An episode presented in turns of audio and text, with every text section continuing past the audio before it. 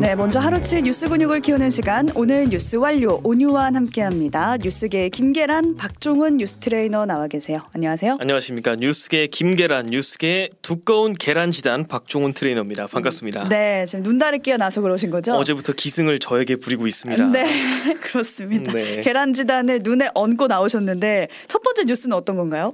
라면값 드디어 떨어집니다. 한 일주일 전이었어요. 온유원에서 네네 라면값 역대급으로 올랐다 이렇게 전해드렸는데 그렇습니다. 소비자 물가가 막 올라서 라면플레이션 네, 이런 네, 말까지 나왔잖아요. 근데 오늘 보도를 보니까 인하 결정이 났다고요? 그렇습니다. 다음 달부터 농심이 신라면 한 봉지당 가격을 50원 내린다고 합니다. 음. 새우깡도 100원 내린다고 해요. 농심 측이 국내 제분 회사에서 공급받는 소맥분, 그러니까 밀을 빻아서 만든 가루 가격이 5% 내려가면서 이 같은 결정 내리게 됐다 라고 설명했습니다. 네, 그러니까 저는 가격이 오르는 거는 정말 많이 봤는데 네. 내리는 거는 못 본 것 같아요. 특히 처음 보는 것 같아요. 새우깡은 처음 봐요. 어 그렇습니다. 신라면은 지난 2010년 이후 13년만 인하고 새우깡은 이번이 처음이라고 합니다. 오. 또 라면 업계 1위 농심의 결정이잖아요. 음. 그렇게다 보니까 오뚜기랑 삼양식품, 팔도 이런 다른 업체들도 인하 행렬에 동참할 것으로 보입니다. 음, 작년에도 농심이 11.3% 먼저 올리니까 뒤이어서 팔도랑 오뚜기도 9.8% 11% 이렇게 인상했거든요. 네, 같이 올렸으니까 또 같이 내리겠죠. 그렇죠. 오뚜기는 이미 주력 라인 진라면 가격을 7월 중으로 인하 검토 중이라고 하고 어, 다른 회사들도 논의는 이미 들어갔다고 하니까 전반적인 라면값 하락 체감 가능하실 것 같습니다. 네, 열흘 전에 추경호 기획재정부 장관이 라면값 좀 내려야 된다 네네네, 이렇게 맞아요. 업계에 압박을 줬는데 기업이 뭔가 정부의 눈치를 봤나 싶기도 아, 하고요. 네. 다른 업계도 영향을 받을지 한번 지켜봐야겠습니다. 그나마 그래도 반가운 소식이었어요. 정말 반가운 소식 입니다. 네, 다음 소식 가볼게요. 4년 만에 끝난 한일 무역 갈등. 오늘 일본이 우리를 화이트리스트에 재지정했다 이런 소식 들려왔습니다. 네, 맞습니다. 일단 화이트리스트를 간략하게 설명하면 음. 전략 물자 수출 우대국 목록이에요.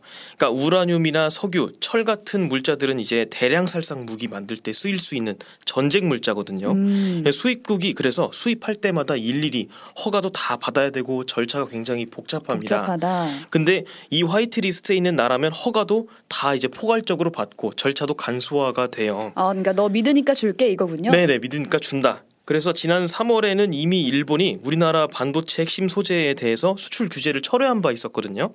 여기에 이어서 이번에 이 수출 심사 우대국인 화이트 리스트에 재지정한 겁니다. 네. 그래서 4년 동안 이어진 한일 무역 갈등이 이렇게 원상 회복이 됐다, 끝났다 이런 평가가 나오고 있습니다. 네, 4년 전에 대체 무슨 일이 있었길래 이렇게 무역 갈등이 있었던 건지 어. 이 점도 좀 되짚어봐야 되겠어요. 네, 지난 2019년이었죠. 한국과 일본이 강제동원 피해자 배상 문제로 좀 사이가 안 좋아졌 습니다. 음. 한국에서 일본 피고 기업에 대해서 강제동원 피해자 대상으로 배상하라 이런 음. 대법원 판결이 나니까 네. 일본에서는 앞서 얘기했던 반도체 소재에 대한 수출 규제를 내리면서 보복을 했어요. 음. 그리고 화이트리스트에서 우리 이름을 빼버린 것도 이맘때의 일이었습니다. 네, 그때 우리도 반박을 했어요. 맞대응을 했어요. 네네. 국제무역기구 WTO에 뭐 일본을 제소하기도 제소하고, 하고 네. 우리도 화이트리스트에서 일본 이름을 뺐거든요. 맞불 나버렸죠. 네. 그래서 그런데 올 3월 한일 정 상회담 기점으로 양국 간의 기류가 좀 달라졌습니다. 음. 아, 정상회담 맞춰서 일본이 이제 반도체 품목 수출 규제 철회했고 한국도 이제 그거에 맞춰서 WTO 제소 취하하고 이런 양보를 했습니다. 네.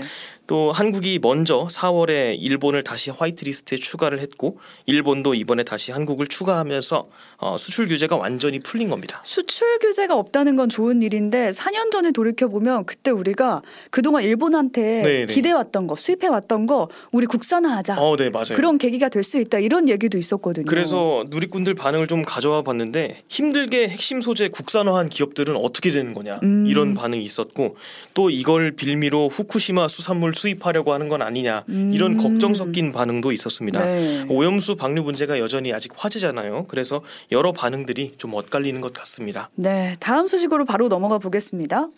나이스 혼돈 그 자체 나이스라고 하면 아마 뭐 학, 교육계나 네네. 학교에서 근무하시는 분들은 다 아는 시스템일 거예요.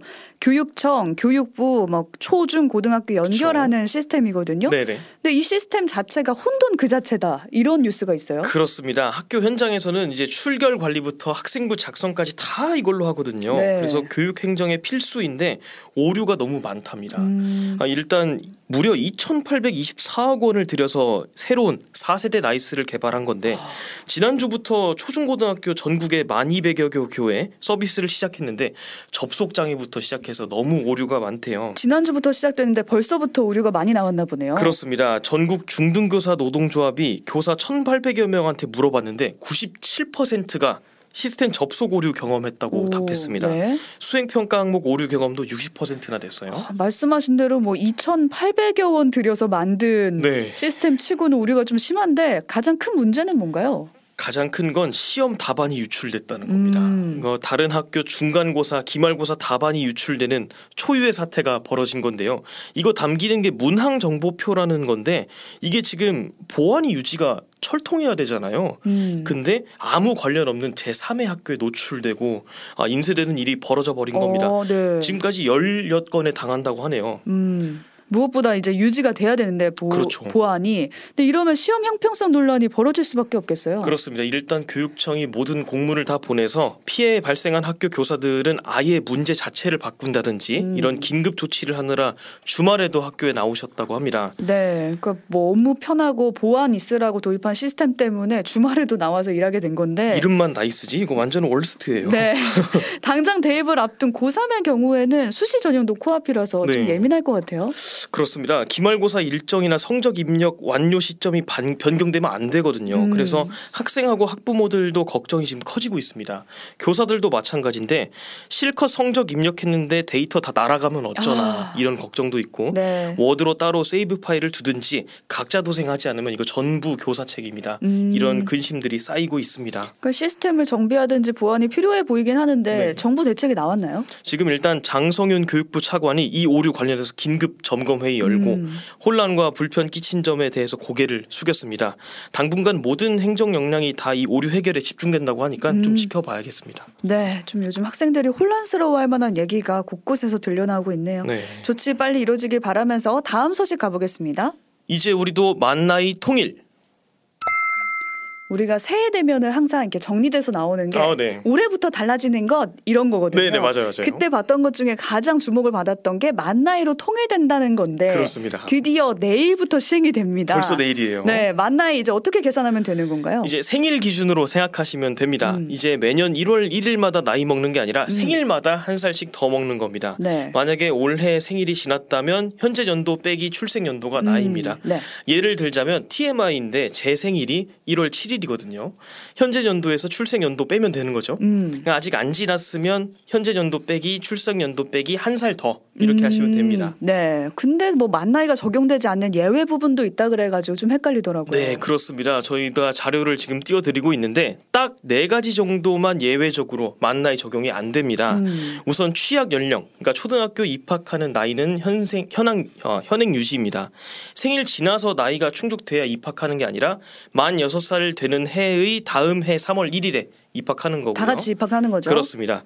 병역 의무도 나이가 아니라 2004년생이면 신검 받도록 돼 있고 음. 술 담배 구매 나이도 만 나이가 아니라 2004년생부터 통일입니다. 네. 공무원 시험 응시 제한도 8급 이하는 2005년생들로부터 아, 두기로 했습니다. 네. 예외적으로 이제 만 나이가 아니라 세는 나이를 적용한 건데 이런 부분들은 논의를 거쳐서 만 나이로 바뀔 수도 있다고 하네요. 오, 공무원 시험 응시 네네. 나이는 네. 그렇습니다. 그리고 국민연금이나 공무원 정년은 원래 만 나이 기준이라서 변함이 없고 요. 다만 이 7순이나 8순 같은 거는 워낙 관습적으로 내려오던 거라서 음. 강제로 만 나이로 해야 된다든지 그런 건 없습니다. 네, 뭐 입학 입대도 그대로 연 나이로 생각하시면 되겠습니다. 네. 헷갈릴 수 있는 만나의 시행 예외 부분까지 싹 정리해 봤습니다. 박종훈 캐스터와 오늘 하루치 뉴스 근육 키워봤습니다. 고맙습니다. 고맙습니다. 오늘 뉴스 완료.